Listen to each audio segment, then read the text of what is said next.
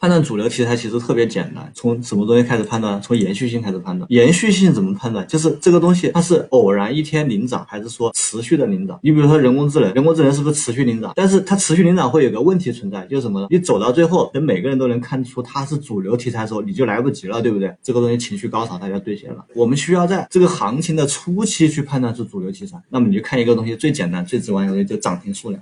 集体领涨，同时涨停数量很多，那它就容易清主然后还有第二点，这个启动的时机很重要。这个大家只要是出个什么新题材，我们直播间都会告诉大家，包括我公众号的文章，就时机很重要。你比如说一个题材走的比较猛的时候，然后正好这个题材今天走弱，正好出一个走弱和一个走强给它衔接上了，很可能这个东西它就会成一个主流题材。这个你一定要注意，就是一个是时机，一个是涨停的数量。时机其实没有那么好去把握，这个需要去练习。